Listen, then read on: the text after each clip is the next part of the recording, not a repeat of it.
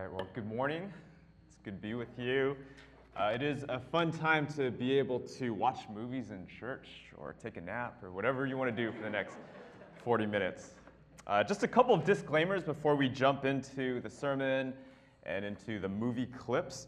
Uh, as always, most of these sermons totally spoil the movie, so if you've been wanting to watch uh, any of these films, uh, except for today, sorry, there's no notice today, um, we're going to do the Eternals, uh, The Adam Project, and King Richard. So if you've been wanting to watch any of those films um, ahead of time, please do that. Uh, secondly, this is more just for my own conscience. By showing these clips in church, by discussing and unpacking these films, we are in no way endorsing the values and everything that these uh, media empires stand for. We are merely trying to engage culture, uh, be in the world but not of it.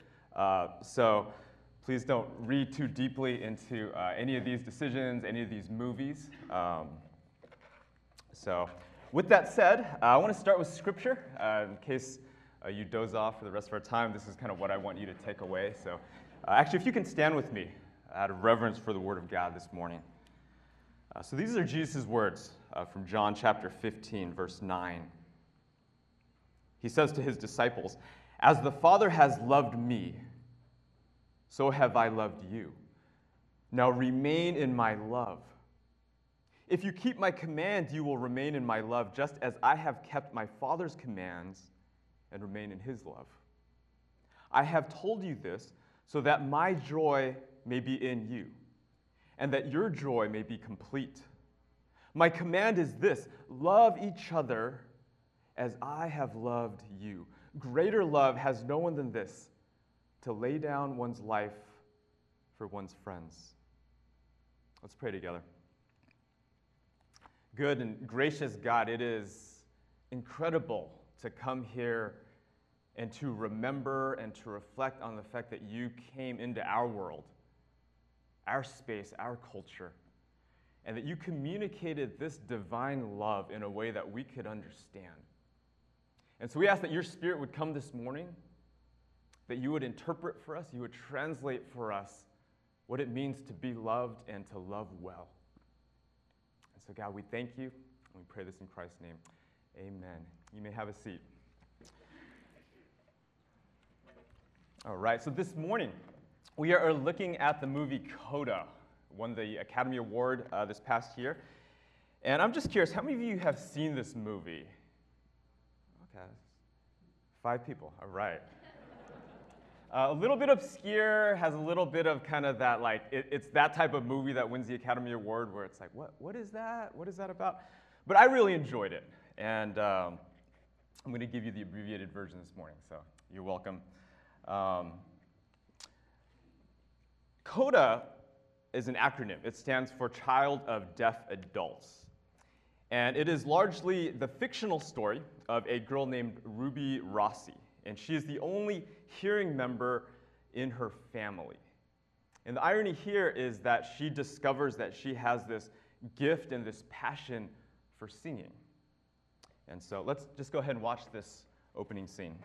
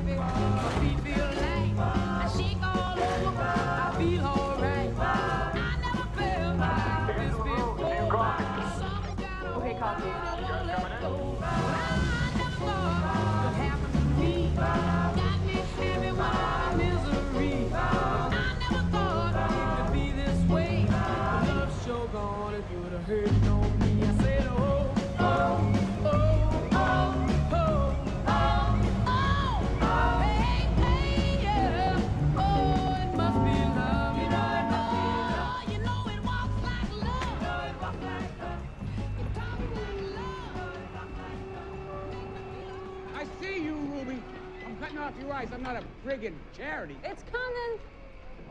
How you doing, honey? Hey, Ruby. Oh, you guys were fishing for a sledge. You done already for the day? Quotas. Get quotas, right? What are you gonna give them those haddock? Like two bucks a pound? 250. And I'm being generous. 250? What are you guys getting at auction? Come here, little honey. You let me worry about the numbers, okay?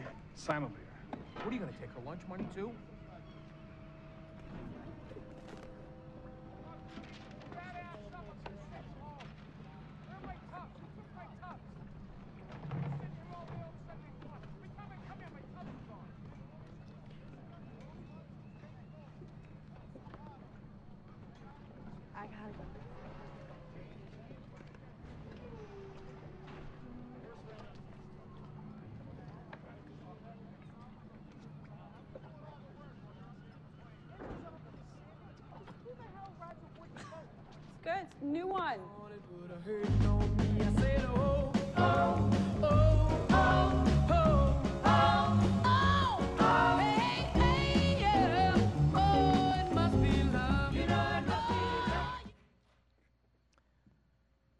So here we are introduced to three of the four members of the Rossi family. So Frank's the father, uh, played by Troy Kotsur, who won the Academy Award for Best Supporting Actor. And he's obviously deaf, uh, hardworking, loyal, very affectionate. Leo is the older brother, uh, also deaf, a skilled fisherman like his father. And he has this strong will to thrive in a world that sees him as less than. Ruby, like I said, is the only hearing individual in her family. And in the context of the Gloucester fishing community, she's tough, she's confident, she has a role to play. She's the only one who can answer the radio and communicate with the fish vendor, vendors and the suppliers of fuel and ice.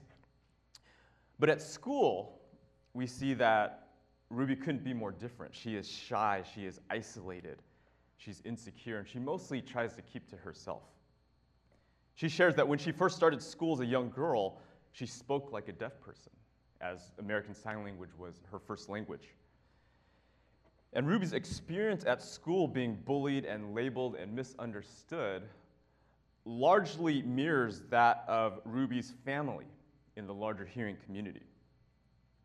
Now, this is Ruby's senior year of high school, and she's choosing electives. And on sort of a whim, she chooses to join the school choir. And Mr. V is the music teacher. And he decides to take Ruby under his wing. He recognizes that there is not just this talent, but this passion and this longing for singing. And he encourages her to apply for admission to the prestigious Berklee College of Music. And in one of their mentoring sessions, we see this interaction.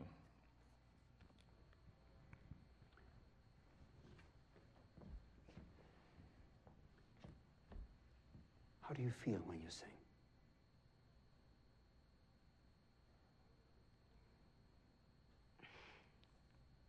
I don't know. It's hard to explain. Try?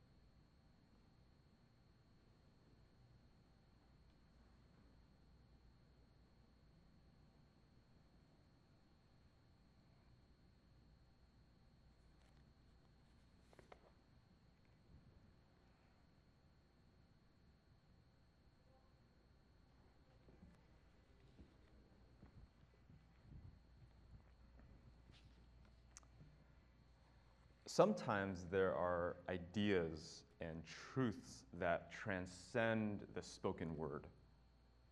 For Ruby, singing resolves the inner stresses and tensions of her life.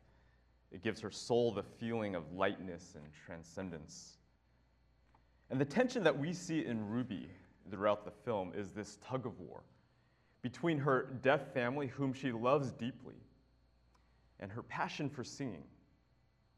As the only hearing person in the family, she carries the weight of being a liaison between her family and the larger hearing community. And of course, it's her role on the fishing boat that is probably the most significant because this is how they uh, pay the bills.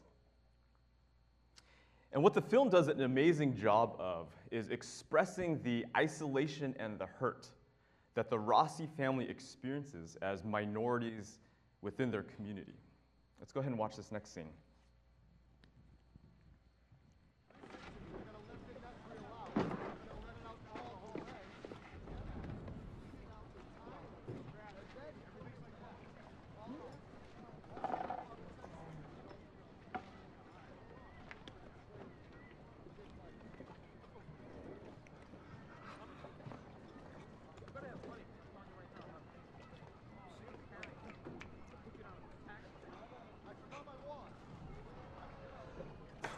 Hey, I've got a brownies for a brew. Who wants to go?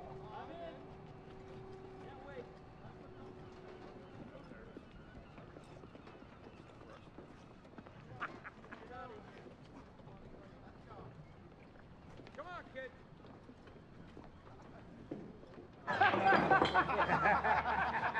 hooks his arm around the pole. Bear, bear hugging it. But what he does, he loses his pants, they get onto his knees. no lie, no lie, no word of a he is hanging with his milky white hanging out. But he's still like 30 feet from the floor. but of course, he Shocker. he falls off, and on the way down, he's flailing like a flounder. What are you doing? Start trouble? Good. Crashing it. Oh. Oh, yeah? What? What is Eh? Oh. Get out of my face. Mike, go easy. Go Get out of my face. Freak.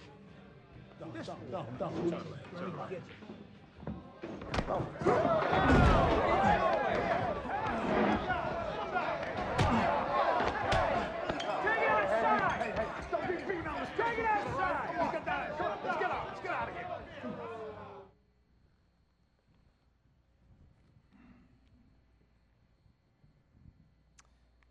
We feel Leo's frustration, his helplessness, his rage. And each member of the family deals with this isolation and ridicule in different ways. Jackie, Ruby's mom, tends to focus on her physical appearance. She makes sure that she always looks good in public. Frank mostly minds his own business. He enjoys his simple life with his family. Uh, he enjoys smoking weed and uh, working as a fisherman. But Leo, Leo fights to find his place in the world. He's not satisfied with sitting on the margins, perpetually belittled and overlooked. Another stressor in the Rossi family is the everyday, everyday struggle to make ends meet financially. The small fishing business is barely scraping by, and there are these environmental regulations that make it harder and harder for them to eke out a living. On top of this, the merchants who sell their fish at the market seem to be continually ripping them off. And so it leads the Rossies to partner with other local fishing families to start their own co op so that they could sell their own fish directly to the public. This is tough because it puts Ruby in a hard spot, because her skills as an interpreter are now needed more than ever. And as Ruby expresses to her family the desire to sing and to attend music school, her dreams are met with skepticism and a general lack of understanding within her own family. Uh, in one pivotal scene, Jackie, the mom, says to Ruby, Why would you want to sing? If I was blind, would you paint? And one evening during a tense family meeting, Frank and Jackie argue that the family business desperately needs Ruby in order to function. They need her on board the vessel, um, as well as in their lives, uh, to, to be that liaison, to be that voice that they don't have. And Ruby's honest, and this is one of the beautiful aspects of the film the way the family interacts, the way the family expresses themselves. And so Ruby exclaims through sign language I-, I can't stay with you forever. I've been interpreting my whole life. This is exhausting. And so that night, Ru- Ruby storms off to bed, and instead of dutifully waking up at 3 a.m.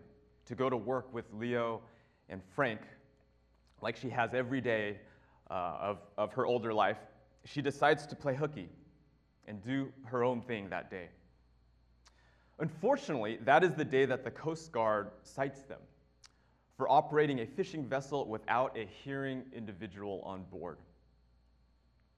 So Frank is fined, uh, he loses his uh, fishing license, and when Ruby finally comes home at the end of the day, this is the conversation that ensues.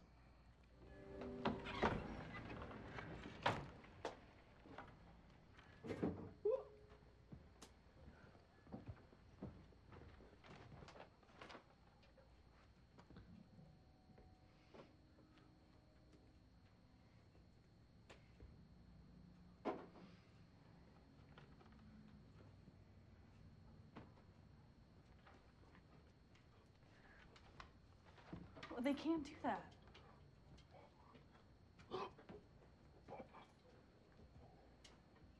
I've told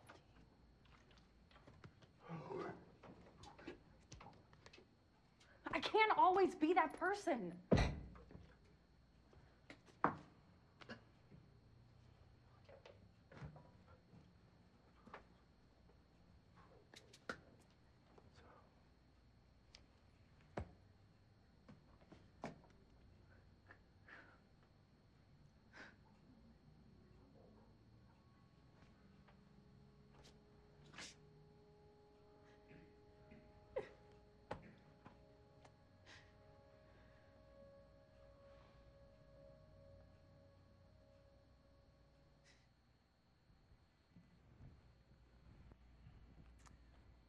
The irony is that while the Rossies are isolated within the larger community, Ruby is isolated within her own family.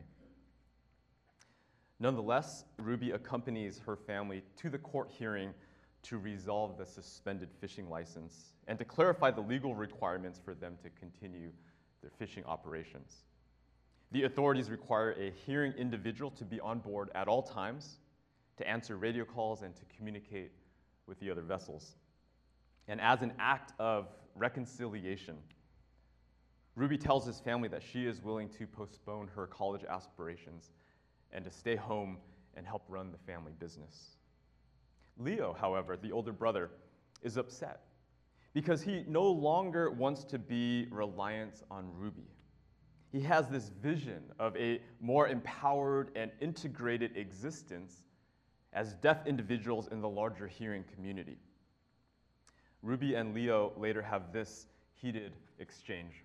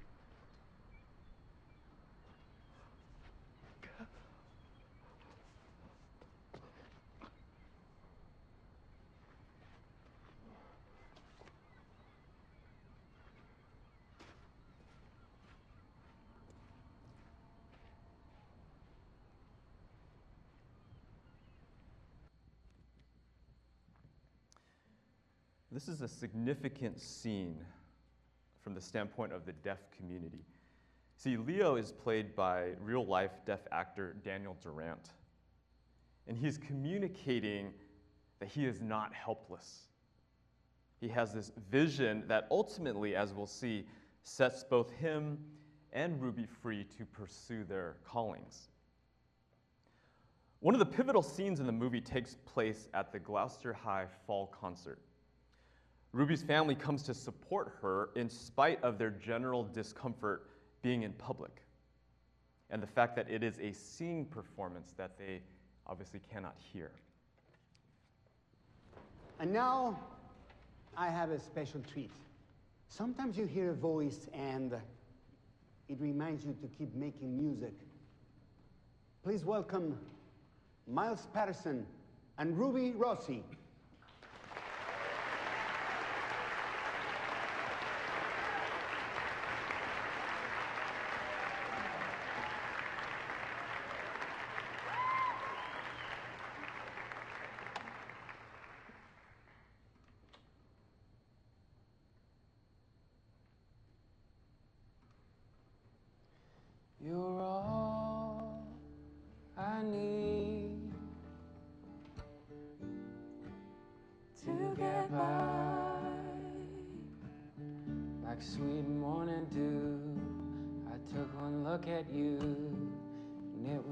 To see you were my destiny. With my arms open wide, I threw away my pride. I'll sacrifice for you,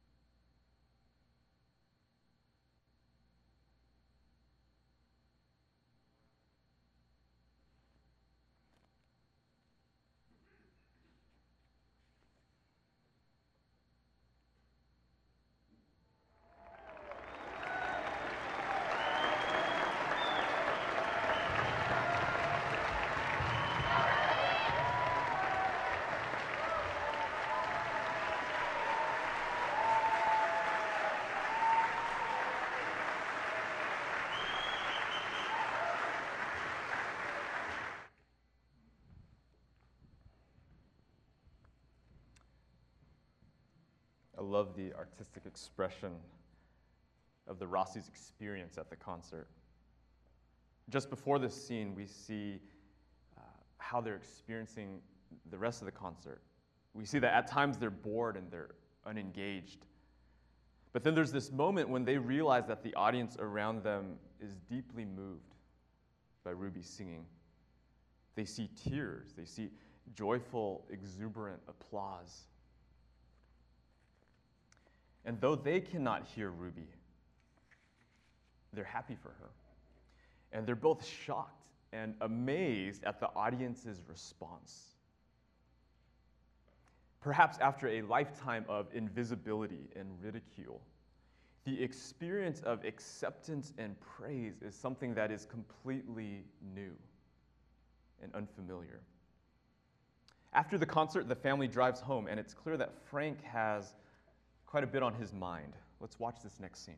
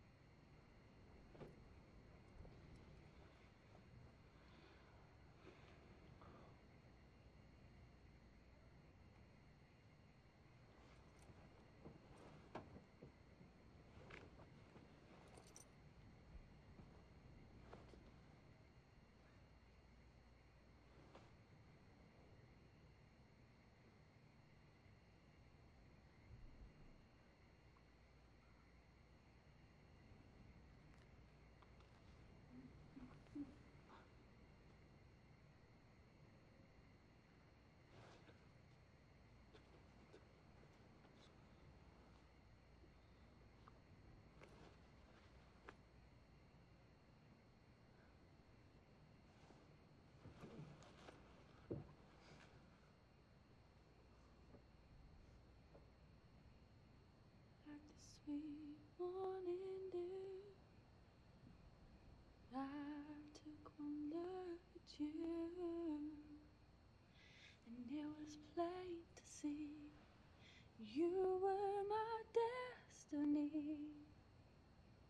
When my arms open wide, I threw away my pride. I'll sacrifice for you, dedicate my life to you. I will go where you lead, oh, always there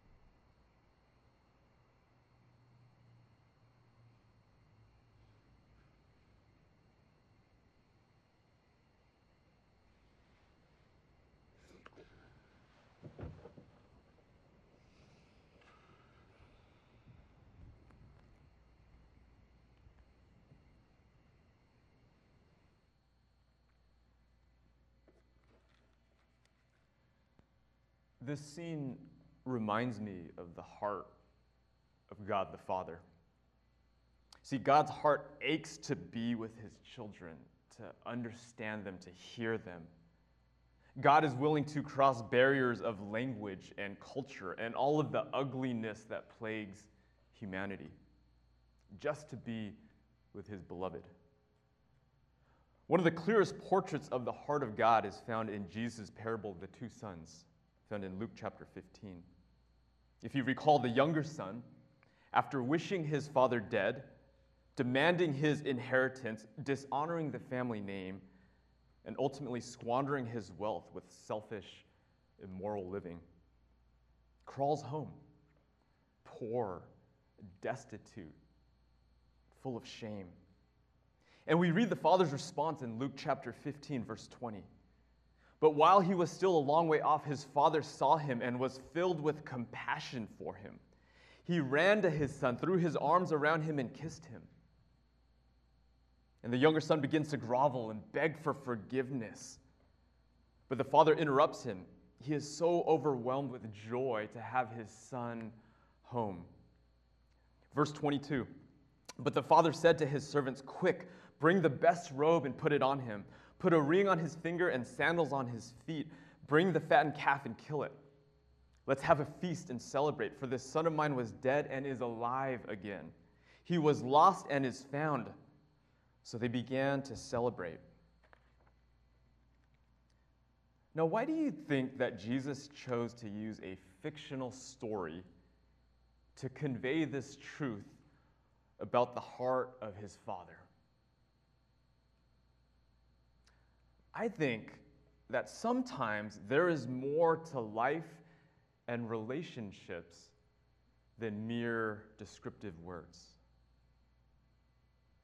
And sometimes, as we see in film, for example, spoken words are lacking. Descriptions and terms do not begin to capture the reality of the heart of the infinite God. Take the word grace, for example. We can define grace with descriptions like unearned favor, undignified, passionate, selfless desire to bless. And it is true. But the reality is that grace is so much more than this. Let's return to our scripture passage in John chapter 15. Jesus says to his disciples, As the Father has loved me, so I have loved you. Now remain in my love. If you keep my commands, you will remain in my love, just as I have kept my Father's commands and remain in his love.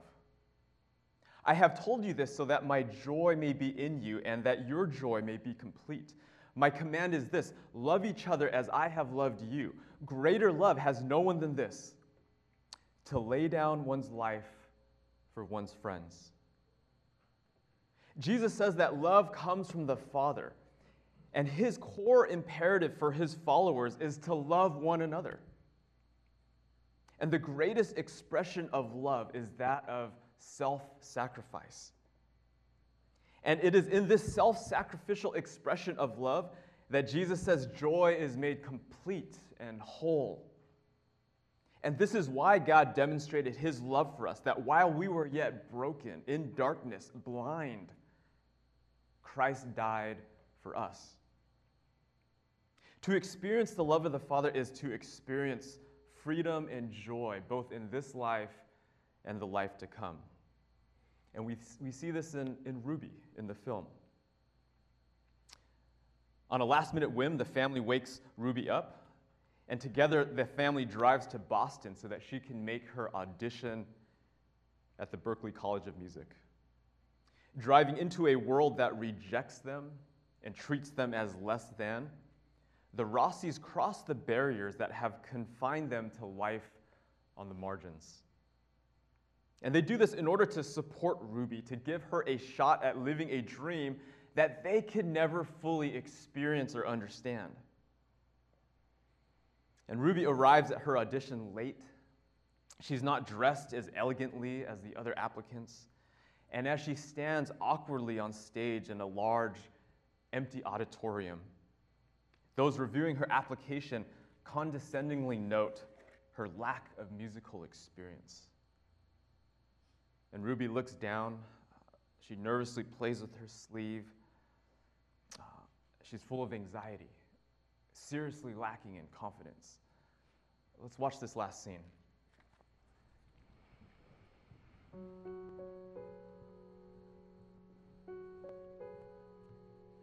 Rose and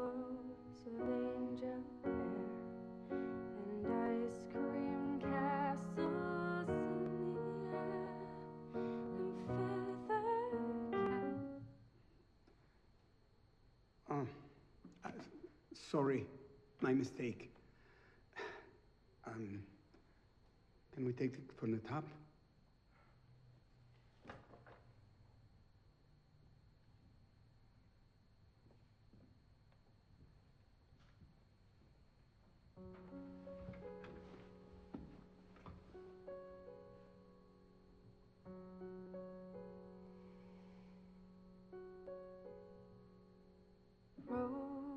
And flows of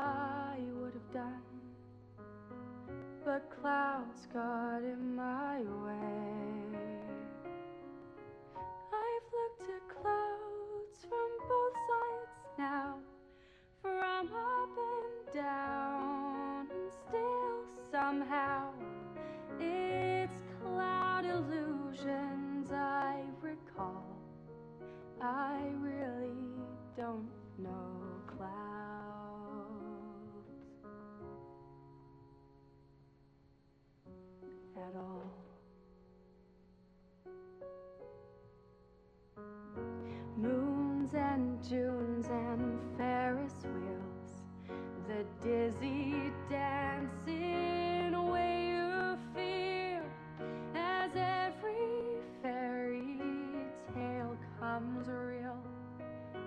I've looked at love that way, but now it's just another show.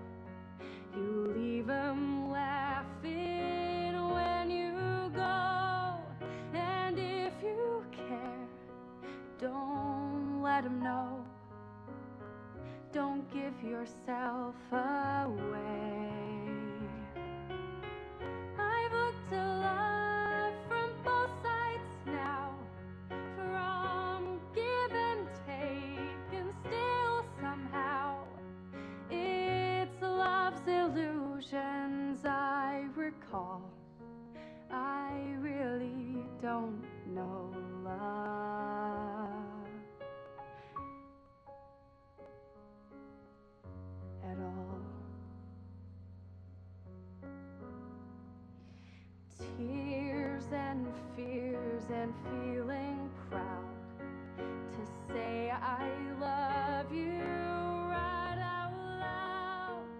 Dreams and schemes and circus crowds. I've looked at a life that way.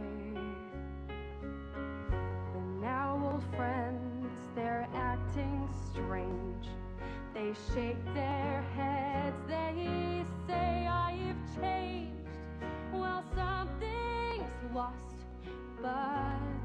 something's gained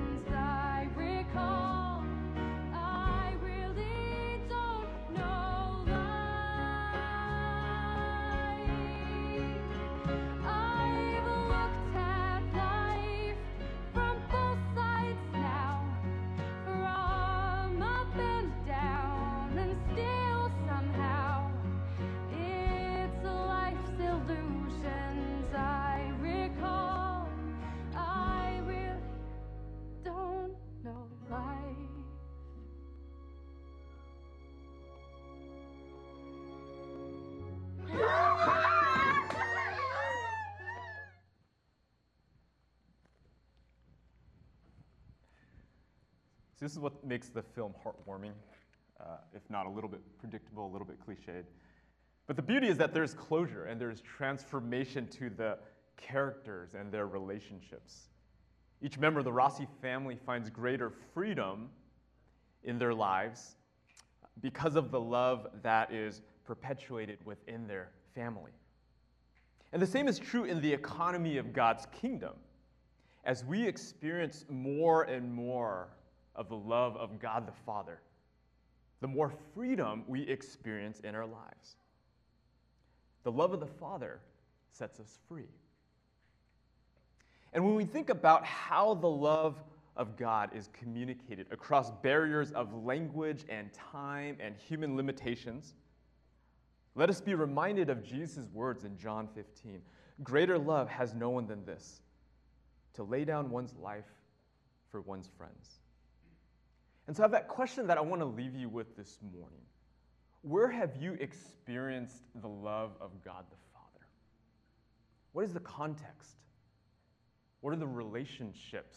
What is the community that has surrounded you in that memory where you experienced firsthand how much God loves you? But I want to cap it off with this truth, this reality that these experiences come and go. The emotional cadence of our relationship with God changes over time, and it may be easy to second guess and to forget how God has intervened in our lives.